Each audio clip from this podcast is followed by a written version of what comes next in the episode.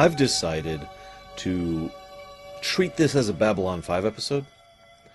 So, towards the end of this episode, we're going to get all controversial. But I won't talk about that now. Let's just talk about the episode, because it's not a particularly good episode to begin with.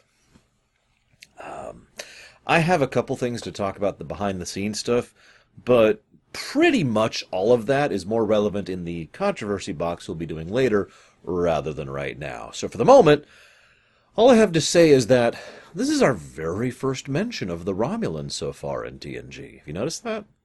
Now, it makes sense why in hindsight, and I've already explained this to you, but this is me showing my work.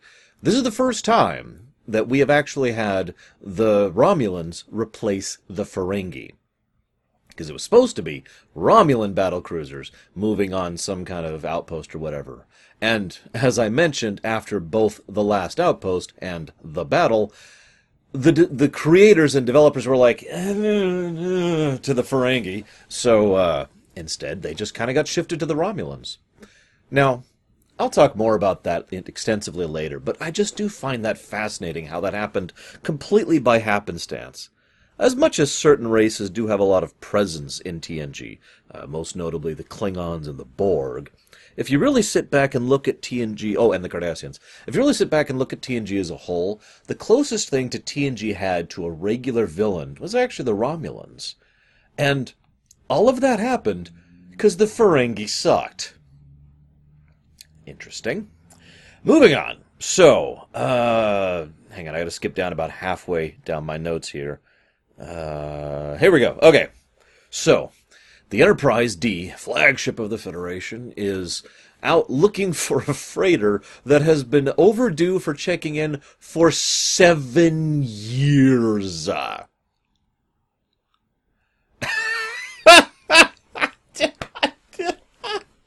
seven years! Seven flippin' years! Do you. I mean, just.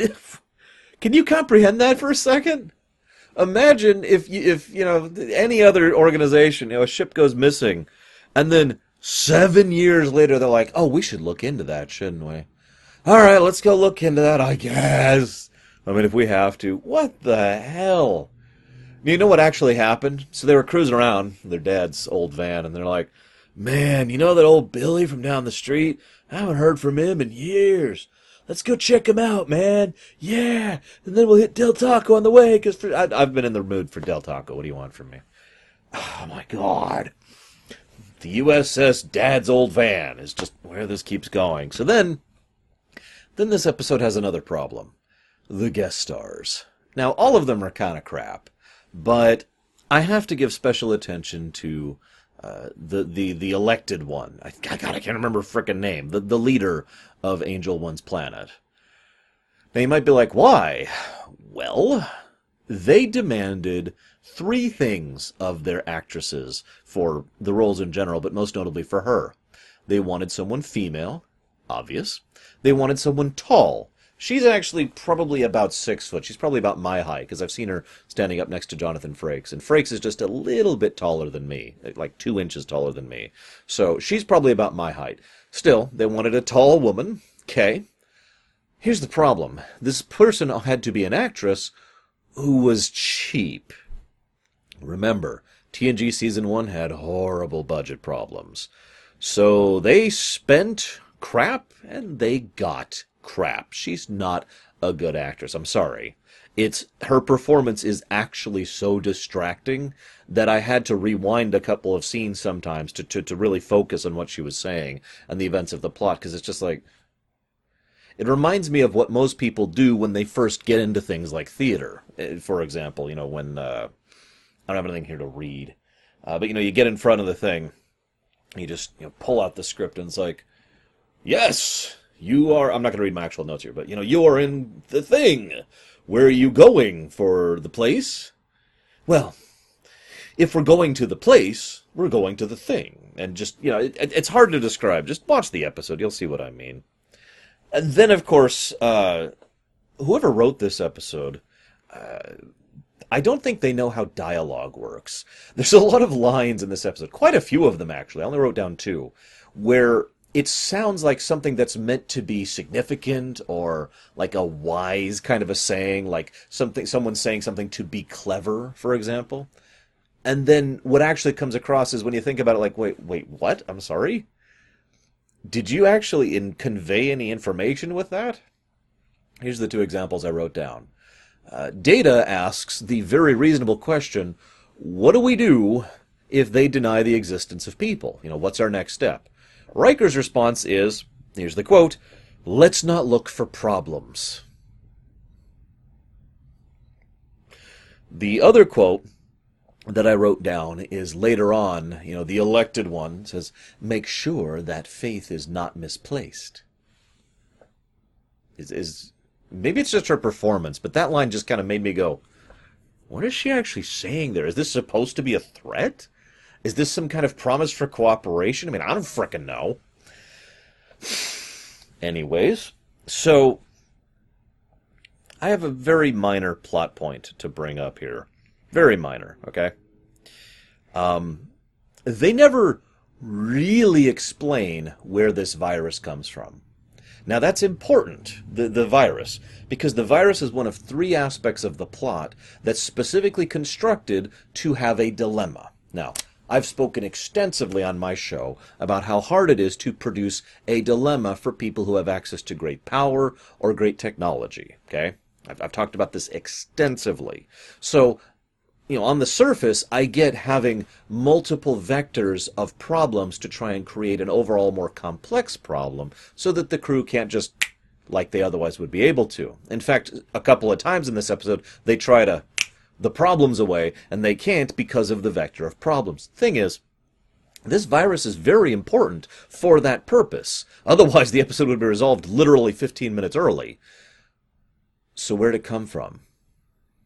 They mentioned this musky scent that just comes out of nowhere and causes some kind of inhalation thing, which then causes the virus to manifest blah blah blah blah. Where does it come from? By basic impression, you get the idea that it came from the holodeck, for when they were doing their little alpine thing. Now, that's probably not true, because it doesn't make any damn sense. But bear with me for just a second. Assume the virus actually came from the holodeck and interacted with this Musk, okay? that means the events of this entire episode hinge on a ridiculous idea. The idea that someone opened the doors to exit the holodeck, left them open, and then tried to fling snowballs out the door into the hallway. That's that is mandatory for the construction of these events. I actually have tried, I've, I've twisted my brain around trying to figure out what the hell was going on that allowed those, that sequence of events to happen as is.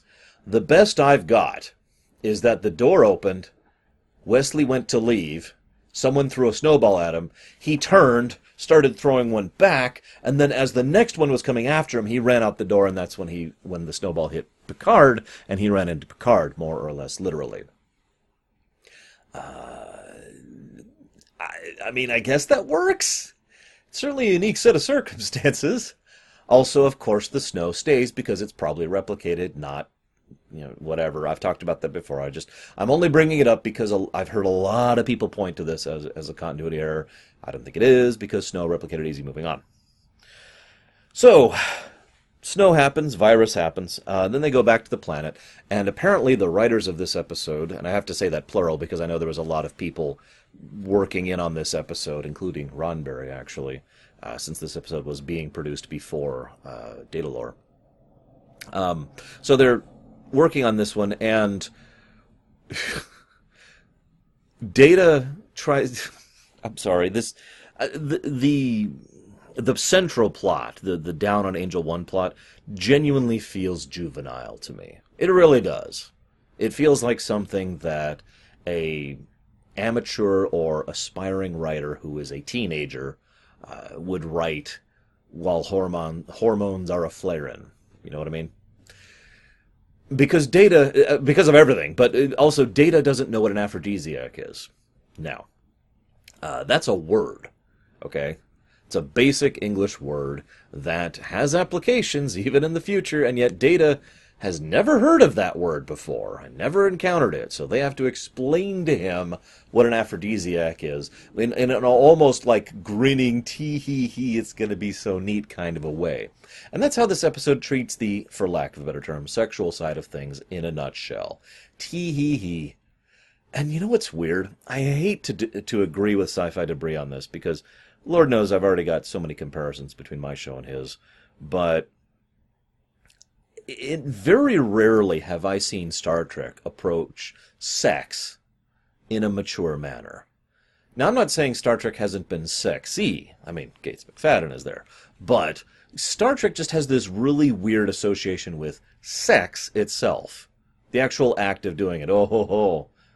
I, mean, later on in TNG, we're going to have a, per, a, perspective that's literally going to be, oh, they don't want sex because they they find it abhorrent, but man, they're just going to really love it once they get into it, right? And of course, DS9 has this whole thing about, oh, their sex is so great and blah, blah, blah. There's several instances of this in Star Trek, in TNG onwards especially. And it's, it's really bad in early Enterprise as well while I'm on the subject. And I just look at this and I think, why? I, I really legitimately don't understand why this is such a recurring thing throughout the franchise.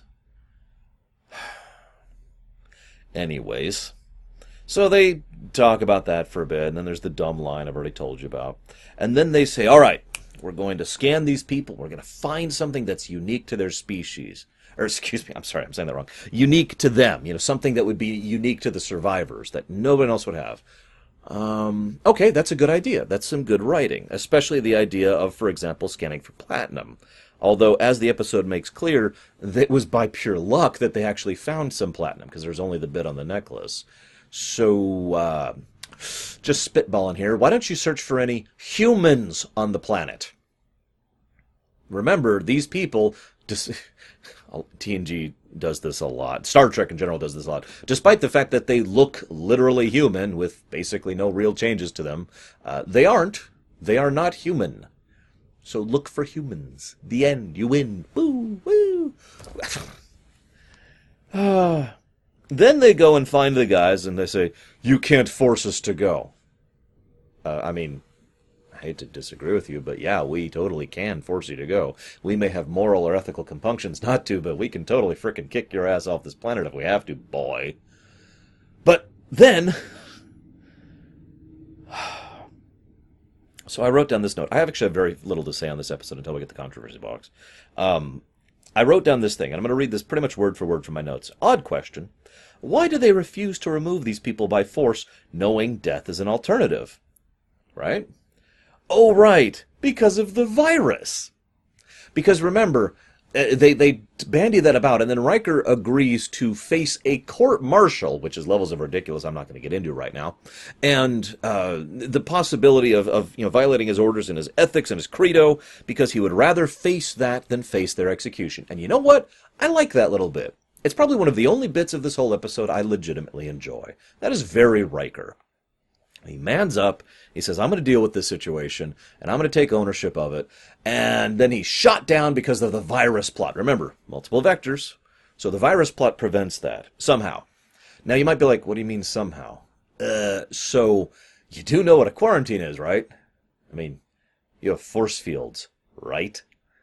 Obviously, that wouldn't be ideal because they'd basically be putting them in a prison, but if the alternative is execution soon, wouldn't beam them up into an area that's encased by force fields be a better idea? No? That's not feasible? Okay. How about a shuttle? Hmm? I, I know I keep bringing up the shuttle point, but you have shuttles. You can use them. Why not? you know what? I'm actually going to stop. I could come up with several ways that they could deal with this, but okay, fine. So the virus plot prevents us from beaming them up for whatever reason. And then Riker, of course, orders Data to leave without them because of the Romulan plot. So now they have no Enterprise and no crew. Okay, I'm with it. Th- then, of course, Crusher solves it and figures it out and fixes everyone within minutes. Question, though. What about the Prime Directive in this? Actually, you know what?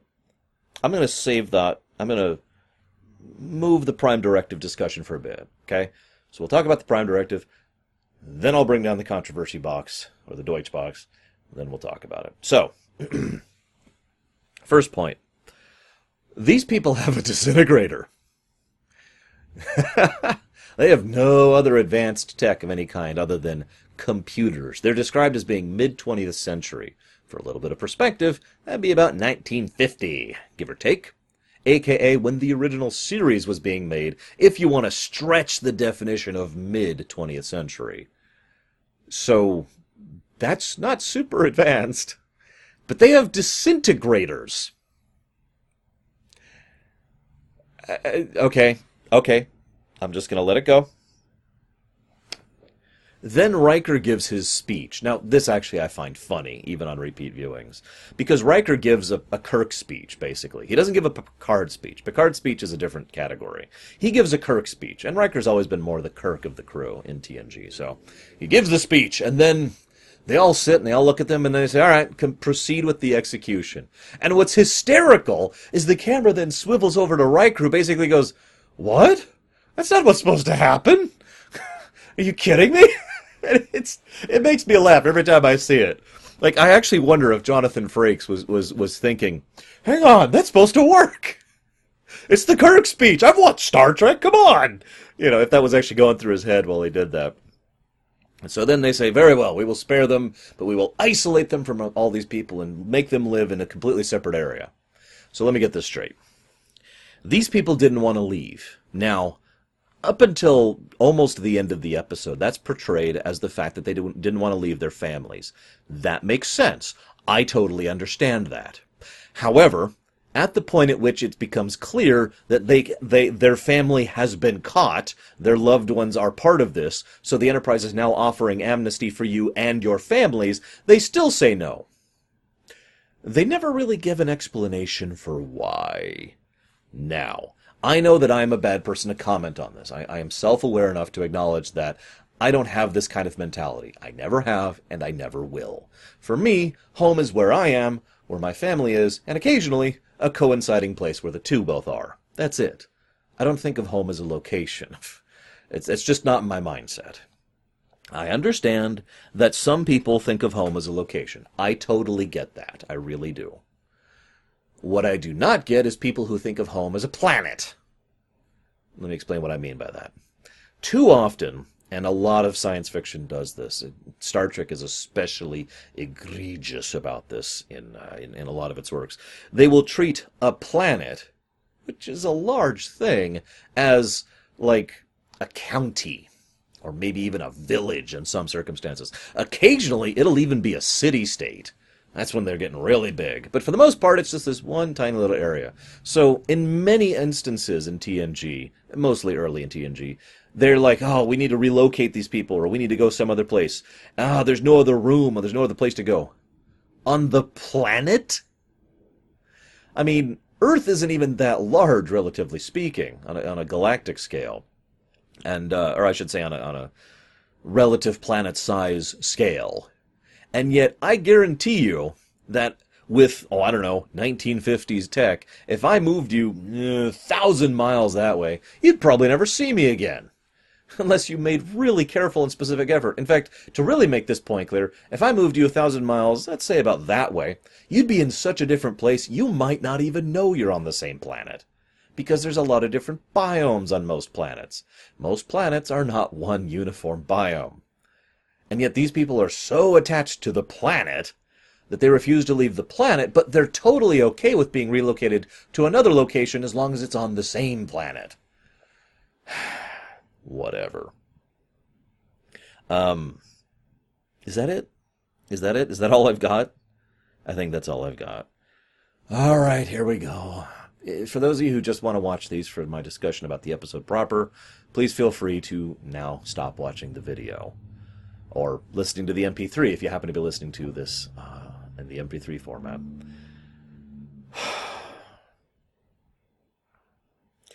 I am white, male, and heterosexual, and that means that it's almost impossible for me to talk about certain topics without people automatically attacking me because I am white, male and heterosexual. Yes, I get the irony of that. No, I don't think it's funny.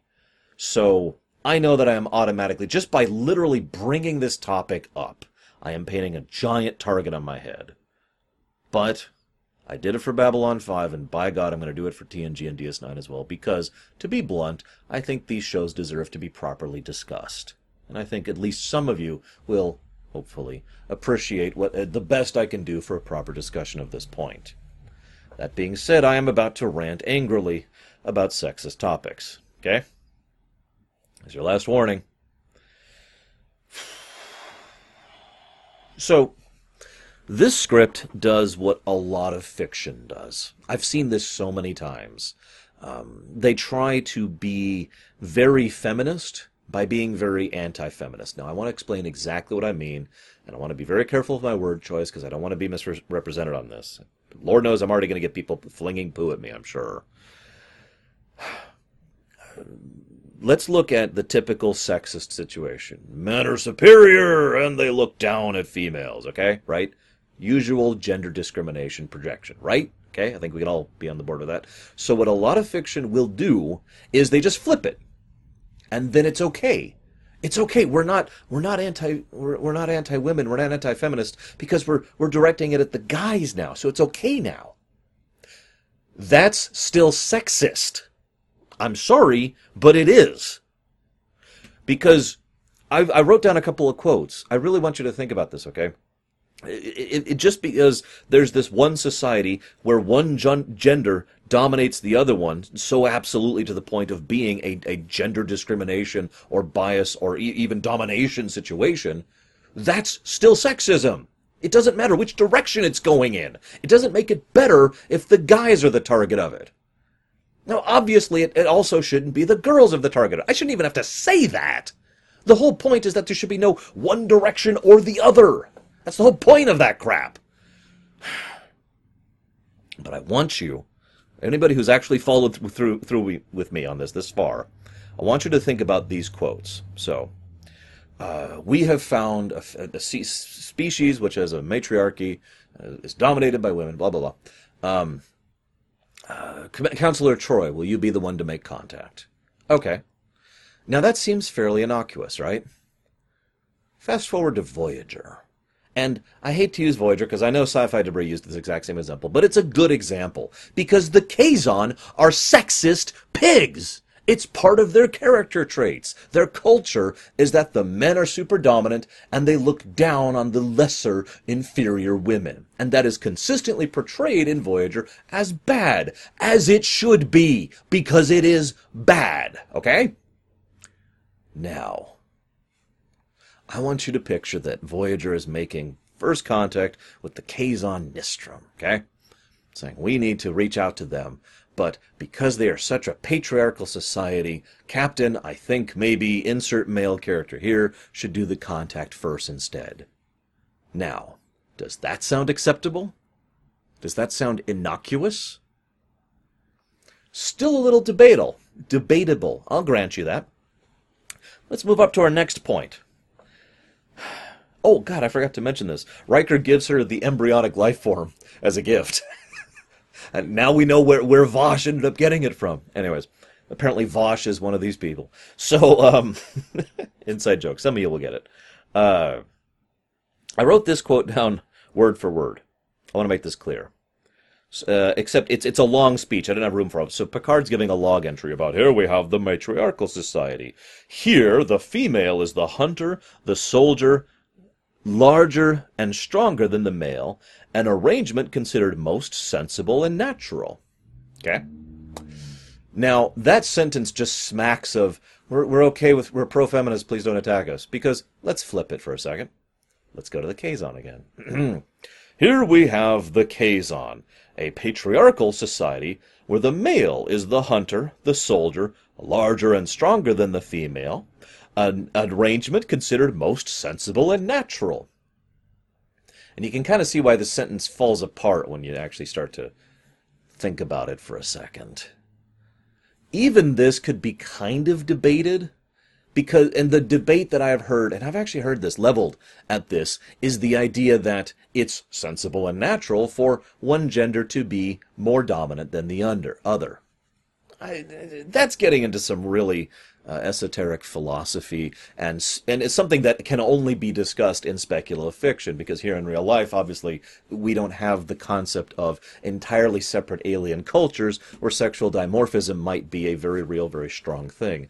Actually, I know this is weird. Orville has actually discussed this topic recently. I haven't seen the whole episode, unfortunately, but I know Orville brought up this exact point. You know, the idea of an alien race that views gender roles completely differently than most other races, and the problems that arise from that.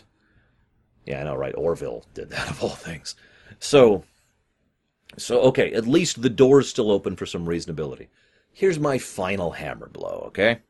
So down on the planet, Riker pulls out this man bikini. Let's call it what it is. It's a man bikini, okay? And he defends the fact that he's going to wear it because I'm visiting a head of state and I'm going to wear whatever is, is acceptable for them. And then he brings up, I wore fur in this other place and feathers in this other place. By the way, I'm just going to segue to once again point out that once again we have to all bow and scrape for whatever dickish whims everyone else does apparently in the Federation in this particular era because apparently we had to wear furs and feathers and a man bikini because they demanded it, right? That's how we do diplomacy, right? Just pointing it out because it's happening yet again. So, then Riker actually comes out in it. And it's worth noting that that scene alone is just kind of eye rolling, but nothing. You know, it's still just kind of, oh, whatever. Then he comes back, and Troi and Tasha pretty openly ridicule him. You know, they're they're they're teetering, they're giggling about it.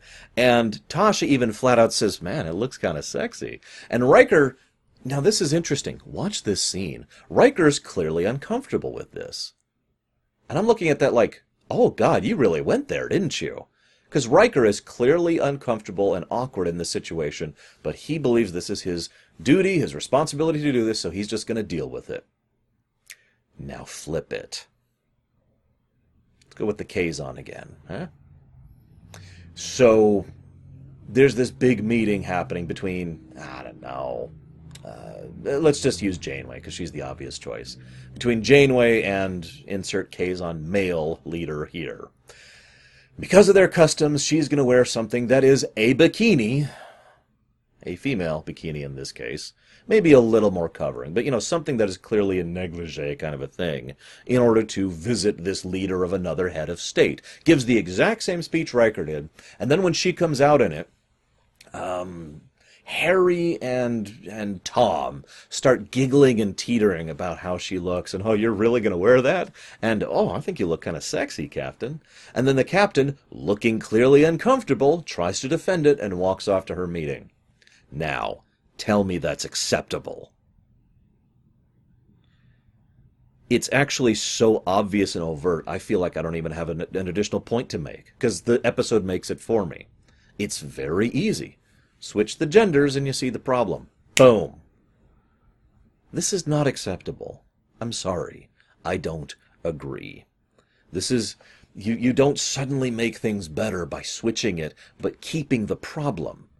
You don't suddenly make things better by showing, ha ha, they're getting theirs now. Doesn't that make it better? That's not better. That's not progress. At best, that's petty vengeance.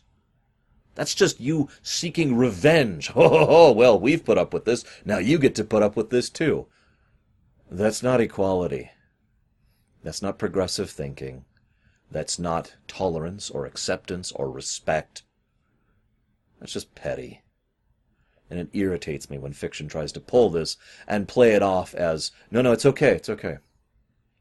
And the funny thing is, I don't fully believe the behind the stories tale about why this happened, about certain people, one of which included Roddenberry, insisting that this whole thing be as as you know pro women as and anti man as possible to to satisfy the feminists.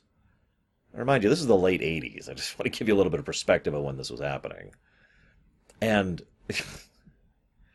I, I don't know if I fully believe that story, but there is, however, no doubting that that was the attitude that went into the episode itself. This episode's just an embarrassment. Regardless, next episode, the Enterprise finally gets back to Earth Dock to get its long overdue overhaul, and we will see some interesting things come of that when I see you guys next time.